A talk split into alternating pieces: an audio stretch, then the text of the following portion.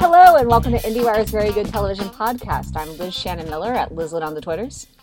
And I'm Ben Travers at Ben T. Travers on the Twitters.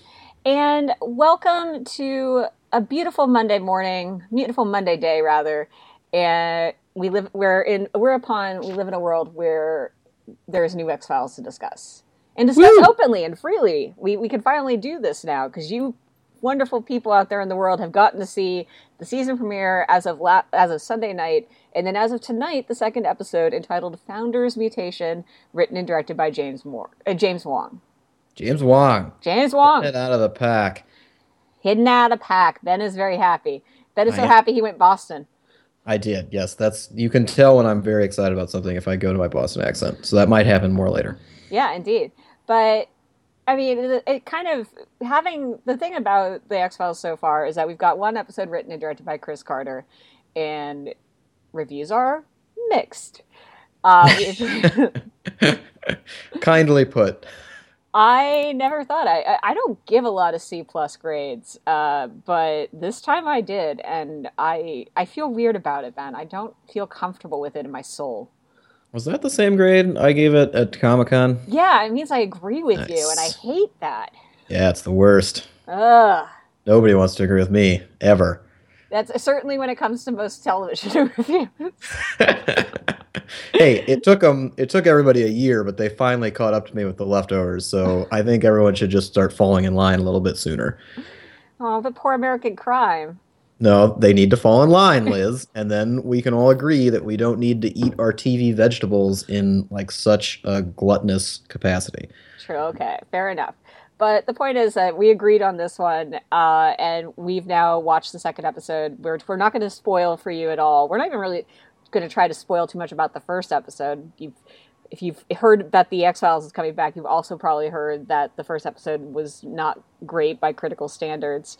Though I did see some weird, like, weird like audience reaction last night to like, no, it was great, shut up. Um yeah yeah all the feedback I got online was it was rather polite disagreement, but they seemed to enjoy it, like a lot of the people I talked to, which I that reminds me, I did text my parents, but I didn't hear anything back from them, and they were a pretty key member of the audience that I wanted to know what they thought. All right, we'll update. We'll update the. We'll update accordingly with uh, with Ben's parents' thoughts in a future episode of this of this podcast. I'm pinging her now. I'll see if uh, see if I can get a response before, before we're done. But did awesome. your did your parents watch it, Liz? Did they catch up on it? Um, I actually yes, my parents have seen the first episode. I don't know. Uh, you know, I don't know when they'll get around to seeing the second. I think they were pretty blasé about it, but I think they also have. They've been my parents for as long as I've been an X-Files fan. They were right. X, they've been X-Files fans technically longer than me, though. So Same techni- here. technically, yeah, technically they have a, a, a more vested interest, but I don't think they ever loved the show with the intensity I did in, in, in high school. So I think they're they're much more mellow about it. They're just like, oh, yeah, that show. I watched that show back in the day. It was good. It's, now it's back. That's fine. uh, yeah, that sounds about right. But I mean, that's I mean a, that sounds like a nice place to come at a T V show from. It's like, oh, that was good. More of it. That's great.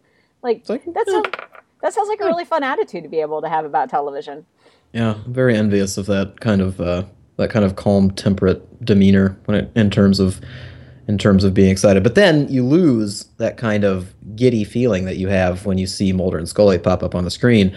Um, which is kind of what we wanted to talk about in general today, not just, you know, geeking out over, over the X-Files or anything, which will definitely happen, but kind of in terms of, of how and why people react the way they do, and, like, more to that point, the people who are creating the X-Files and, and, and writing these episodes and how, you know, different these episodes can be from one another, and then kind of getting an idea of, of how that's supposed to work out. Well, I think, honestly... For the best, yeah. for all of us. I think honestly, what what what's really what's really interesting about kind of the one one approach you brought brought into us talking about this is how the first thing I thought about the th- the first thing I thought to myself uh, when I saw the the season premiere for the first time was, of all the things in the world, Han Solo saying, "Chewie, we're home." Yeah. I think did I think you tweeted that maybe or I, I've tweeted something like to that effect. It. Yeah, uh, because it, it it is a moment that really captures how it feels. Right. And which I found out today, Daniel Radcliffe was on the set for that, thanks to our uh, managing editor's boyfriend, right? Boyfriend. Did you yeah. see that on Twitter? Yeah. yeah, I saw that. I think I retweeted that. Yeah, that um, was awesome. Yeah, jerk. What a jerk, going on set and watching historic moments. What a jerk. Yes. But it, it, it kind of, but anyways, the irony of this, of course, is that it plays into our, my, you know, the relationship we have as fans with the of the X-Files versus the relationship we have with fans as fans of Star Wars vis-a-vis their respective creators is a complex one.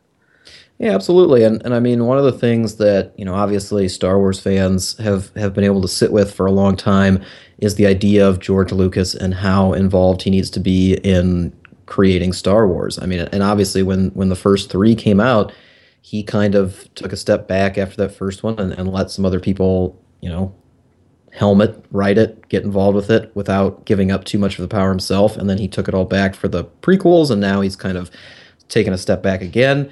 And what's interesting, especially, you know, in talking to you, Liz, about the X-Files, is that so much of it is dependent on who's writing the episodes and who's directing the episodes. And we're often living in fear of the creator doing that, of Chris Carter taking over, because usually that seems to be an indicator that the quality, the overall quality, is going to be a little bit less. I mean, it, the thing about Chris Carter, and the, I say this as someone who very much loves a creation of his, is that as an actual writer-director, he he has a really spotty track record. Uh, there are there are some really standout episodes in from from from the original series that bear his name that are really are really great, weird, well-directed, but kind of beautiful in their way, sort of episodes. And so, but the la- but the second movie, which he which was co-written, oh gosh. I'm, I'm a terrible human being. He he either he either co-wrote it with Glenn Morgan or he co-wrote it with Frank Spotnitz. I think it was Frank Spotnitz, but he directed that. He directed that film, and you know, there's a lot of stuff you can point to in terms of why that film did not do well. Uh, actually, I've I have him on the record saying, "Oh yeah, we should we just shouldn't have come out during the summer. We shouldn't have tried to beat a, beat all the summer blockbusters." Um, but you know, he also also the movie could have been better.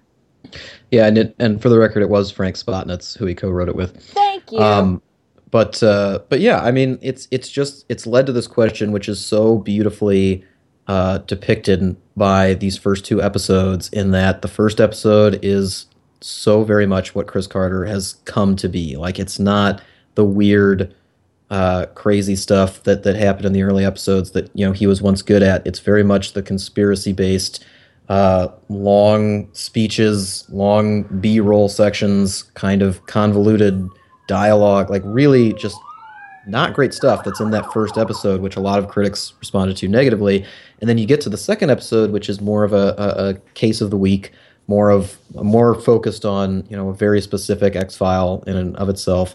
Um, and it works a lot better, and it flows a lot better. And there's there's things that are integrated into it um, that that.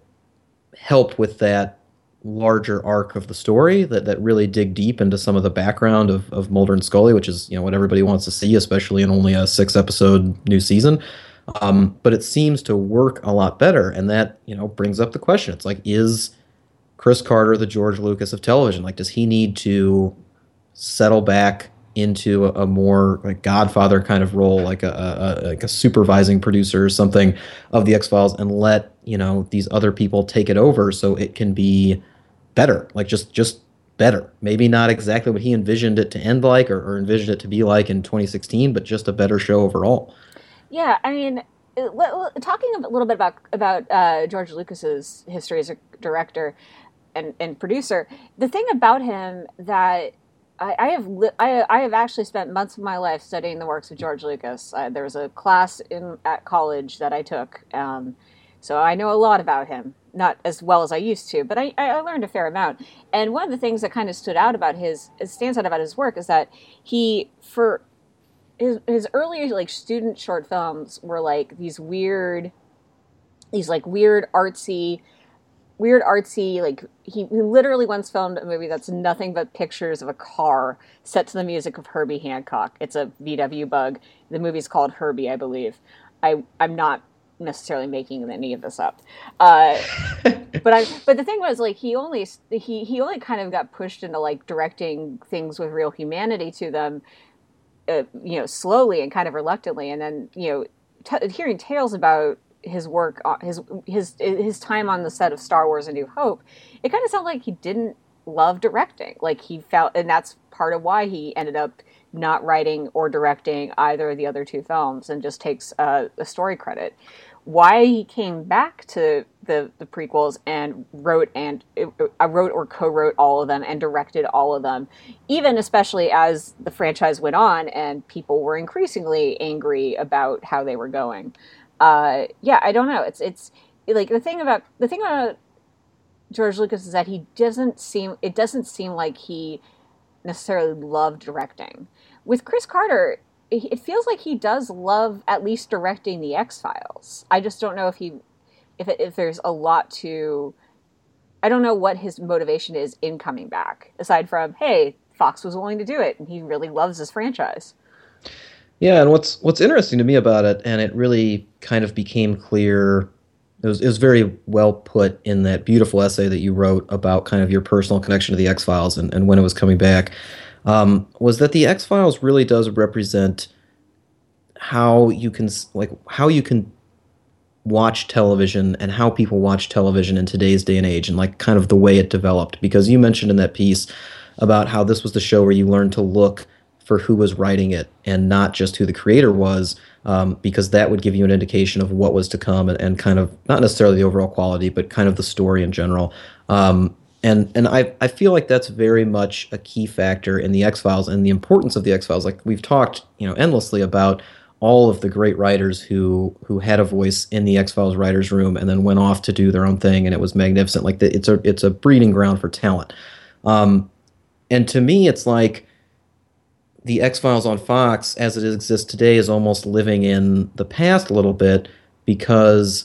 I, again, like like you said, I don't know why Chris Carter's coming back. I don't know his motivations exactly, but I imagine that Fox wanted him back because instinctually you want to say you have the creator coming back to the show, because if you don't, it's going to seem like something's wrong. It's going to seem like, like people are going to go into a panic. They're like, oh, well, the creator didn't come back. This isn't going to be the same show. I'm going to go into this with a more pessimistic attitude, or it, it, you're able to discount it from what's come before, like separate those two things. Um, but at the same time, because the X-Files kind of proved what people are capable of when, you know, you let the talent speak for itself, it, it would be nice to see more of that. And especially with a six-episode, you know, season, we don't know if there's going to be more than this, uh, you know, coming down the pipeline. They've all said they'd like to come back, but who knows what'll happen or how that'll happen. Um, you know, when you watch an episode like Monday night's episode, when you watch the second episode of the season, at least for me, it just reminds me of how how much I love the X-Files when it's done well, and I want to see the best people doing it, and I want to see the best writers writing it, because everyone I feel has who's been exposed to the X-Files has a story in mind that they could tell. And if Chris Carter was there to guide them and make sure that, you know, the conspiracies lined up or or or that the, the overall arc was being played into, I feel like that collaborative effort would benefit the show tremendously, as it has in the past. Yeah, I mean, I think the thing to really... It's really worth pointing out that Chris Carter has always been very explicitly clear about how lucky and privileged he felt to be working in that writer's room and to be working with those writers. Like, he's extremely proud of the fact that they've all gone on to do great things at, you know, varying levels of great things, depending on your feelings on Tyrant. But, you know, that's a weird, that's a weird Tyrant slam that, you know, I don't even watch that show. It does not deserve. I've seen it. Deserves the slam. Oh, justified.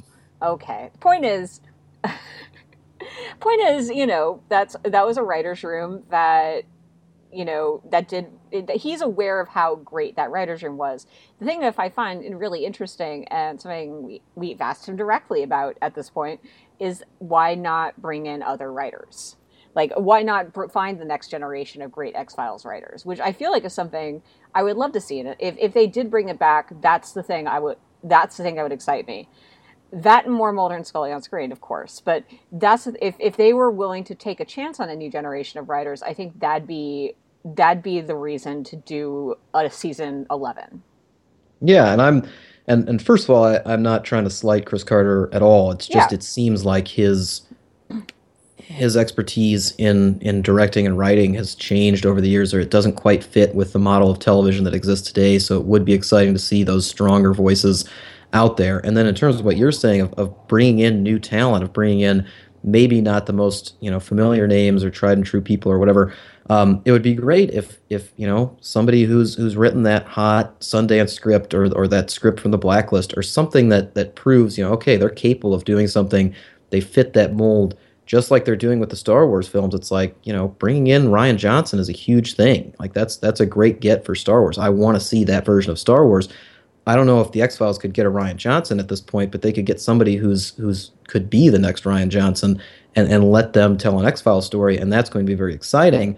And what's kind of interesting in, in how this new season came about, again, you know, I keep mentioning it, but there's only six episodes, so you may not he may not have felt comfortable taking that risk of like, okay, well, I know I've got a writer's room of old writers who who I understand, who I trust, who know this material, who I'm going to bring back, and everybody wants to see brought back. But if he had thirteen episodes, maybe we could see those specific X-Files stories. So, like, if they do come back, maybe it would really benefit them to have a longer season again. Yeah, though I would I would bet a significantly large amount of money that there, if, if season eleven happens, it would never be longer than six episodes.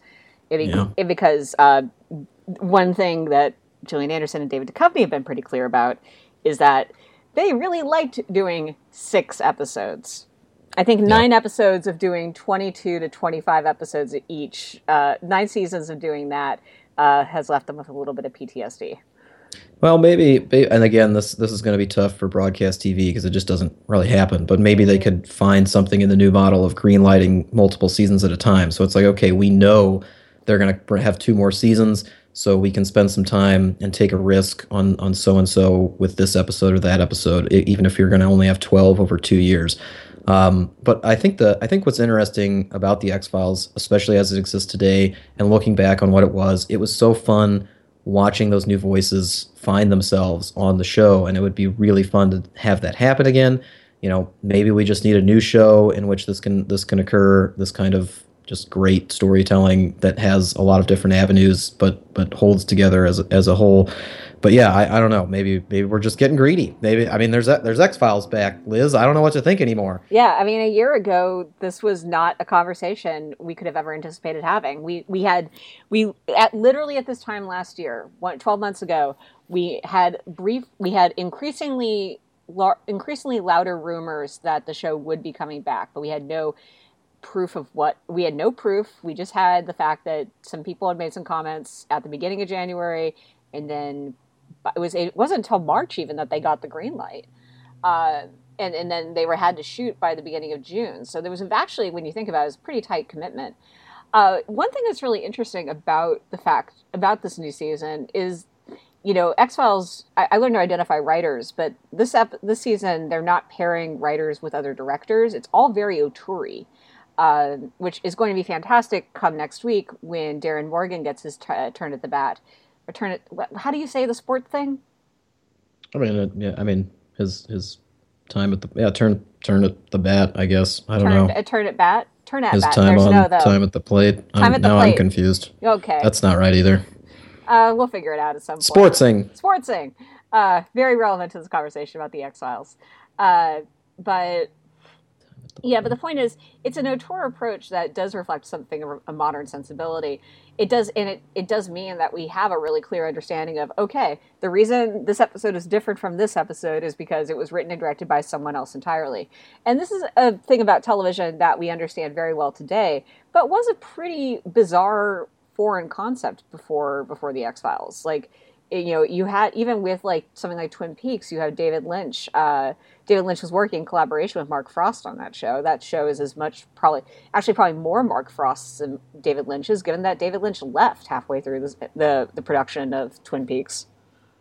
It's very true. Um, but I mean, I guess the thing is, like, Chris Carter is letting these three other writer directors play in his sandbox, but he's doing the other three episodes this season.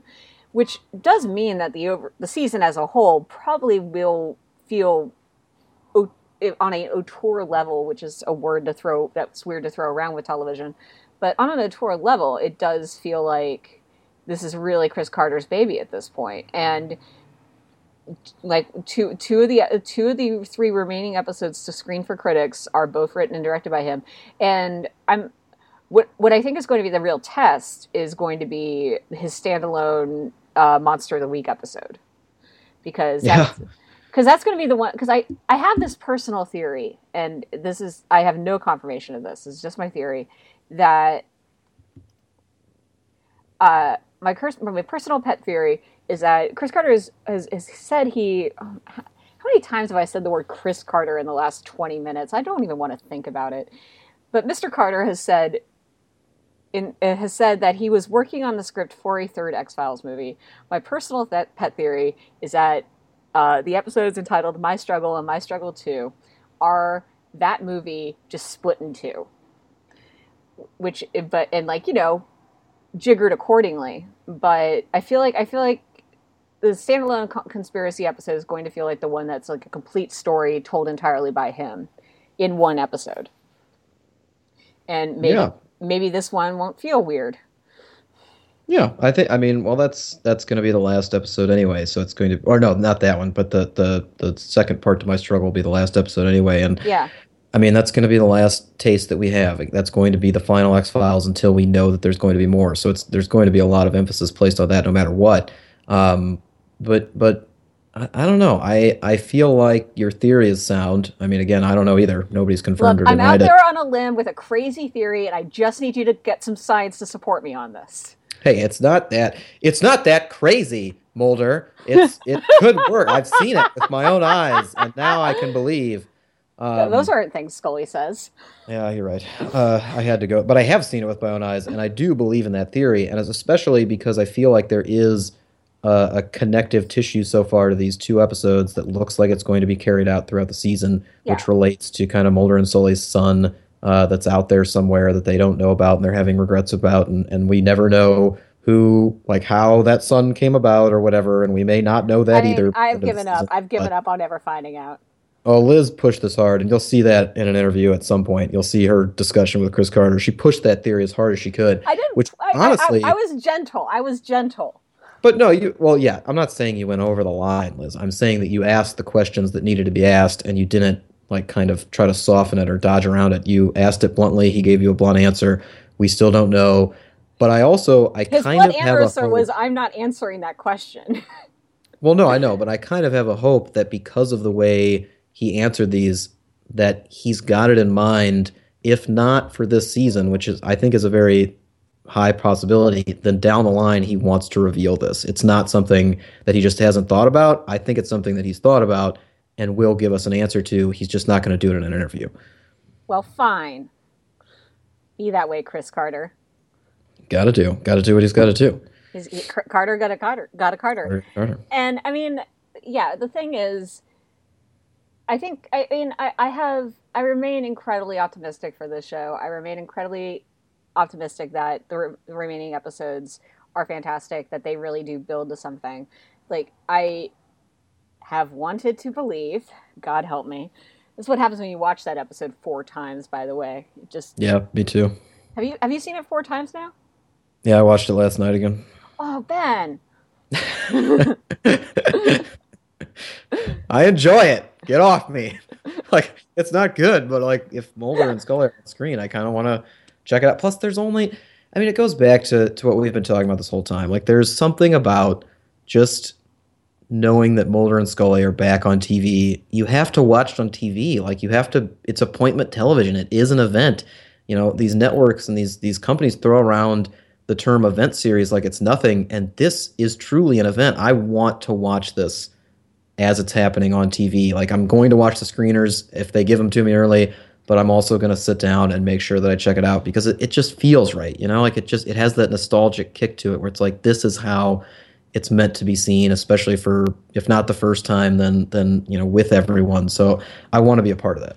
Uh, I think it was it was actually really funny because I was watching everyone freak out last night on Twitter uh, after the game ended, after the football game ended, and they were just like, everyone was just like, stop talking about football, play X-Files, and that was it. It just brought back so many memories of watching the Super Bowl episode of the X-Files, like yeah.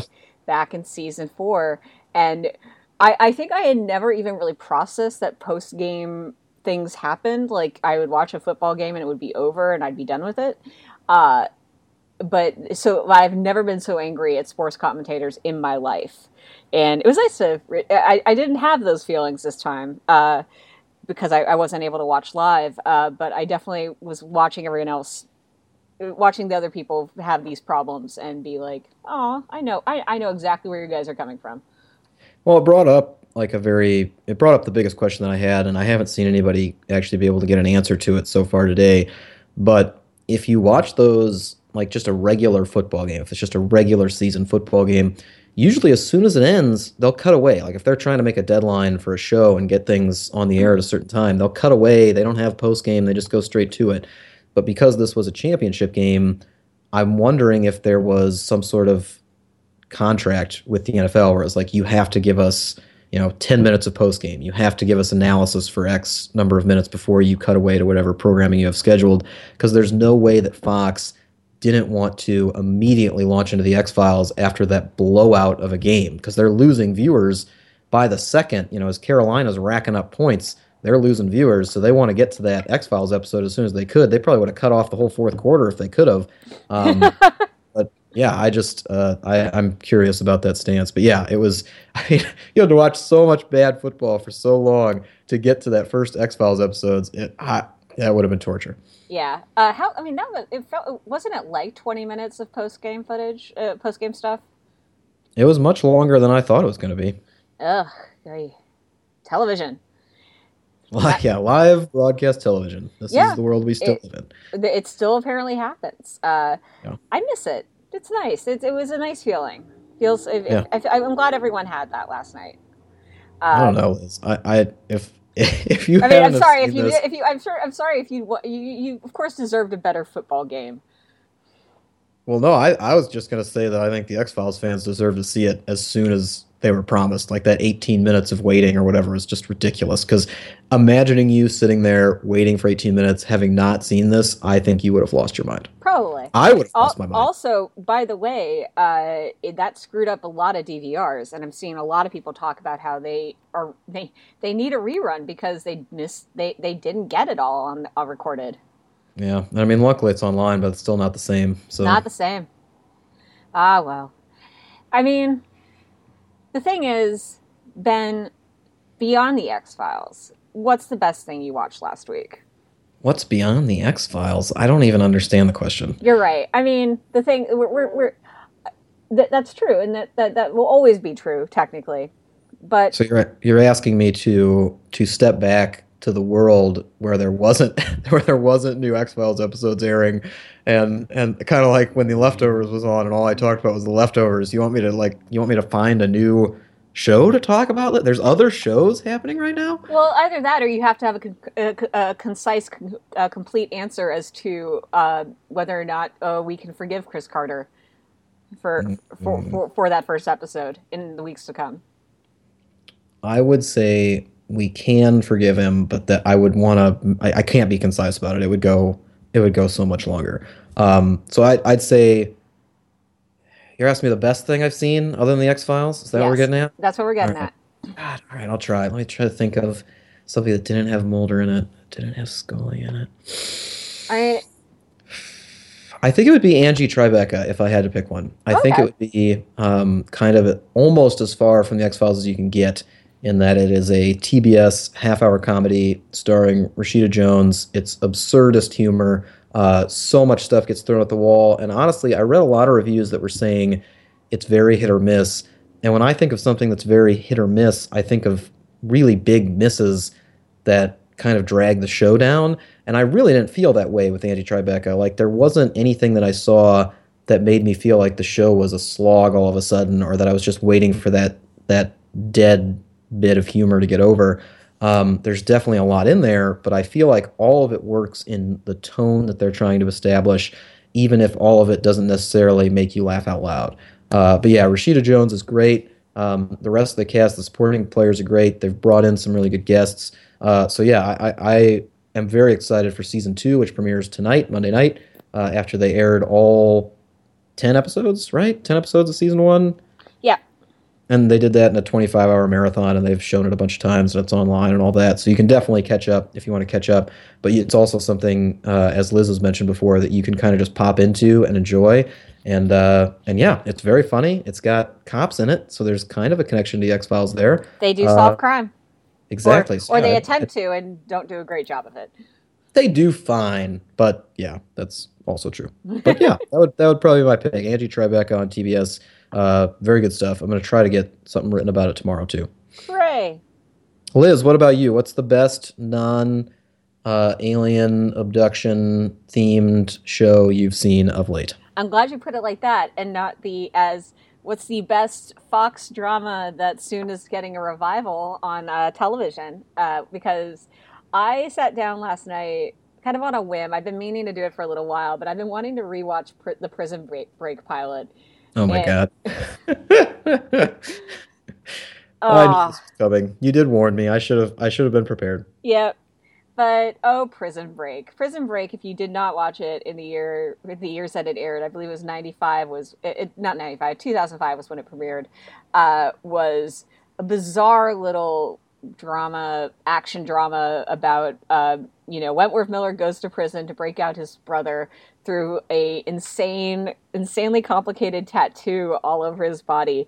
And there's like government conspiracies and uh, there's uh, all this prison hijinks. Like, it's like if you really liked uh, the X, all the non-alien stuff of the X-Files, and you also really like the Shawshank Redemption. It's kind of that. And it's, it's as bonkers as I remember. Uh, and I'm looking forward to casually watching it over the next few weeks and torturing Ben with plot details. Well, honestly, the thing is, I, I really enjoyed, I think I kind of have the consensus reaction to it in that I really enjoyed the first season and some of the second season, and then I just kind of gave up on it by season three and four. Um, oh, I did that but, too. But uh, I never thought of it as being that bonkers. The conspiracy stuff, yeah, that got a little, that got a little out there, but for me, I latched on to the, I mean, the romance, obviously, and the uh, the actual escape portion of it. And that really held together well for me in the first season. Um, so I have a lot of respect for that. I'll be interested to see what they do with it when it comes back. Um, but yeah, I'm also very excited to get little reminders of it over the next you know week or so, like Liz said, as she uh, as you text me or or it's uh, I am. G-chat I, I, me. Yeah, I, I, I use the I Ms to, to send you the really pertinent stuff. Exactly. Um, the stuff I can't wait anymore, you know, any yeah. more time to uh, to reflect upon. Well, I should say, I should clarify. I M is for casual crazy pants stuff. Texting is for when it gets really crazy pants and I need you to see it right away. Yeah, when um, all caps isn't sufficient in no. I M, all caps is sufficient via text. Yes, that is true. Um, I expect I expect at least one more instance of that before the X-Files is done this season. Oh, for sure. Oh, yeah. We're going to have, I think we'll have a lot of, we should probably just turn that into a story. Yes. Just, uh, yeah, it was actually fun because we managed to basically watch uh, the, the tonight's episode together at the same time, which doesn't happen too often. Usually one of us is watching, we, we don't watch a lot of stuff simultaneously. Uh, yeah. That that we should try to sync up in that regard in future times. Uh, but Ben, what's the next thing you're looking forward to? Uh, the next thing I'm looking forward to, other than the X-Files episode three, is um, a show on N B C called You, Me, and the Apocalypse. Ah. I've I've seen a little bit of it already, and I very much enjoy it. It premieres on Thursday. It's got a very good cast. It's got uh, Rob Lowe, who I believe we've mentioned once or twice on this podcast. He's come up. Uh, Jenna Fisher's in there. Uh, Megan Mullally's in there. I mean, there's a lot of good people. Um, and it actually holds together pretty well. It's kind of like a... It's an hour-long dramedy, I guess. It's more of like a like a post-apocalyptic comedy that's an hour long.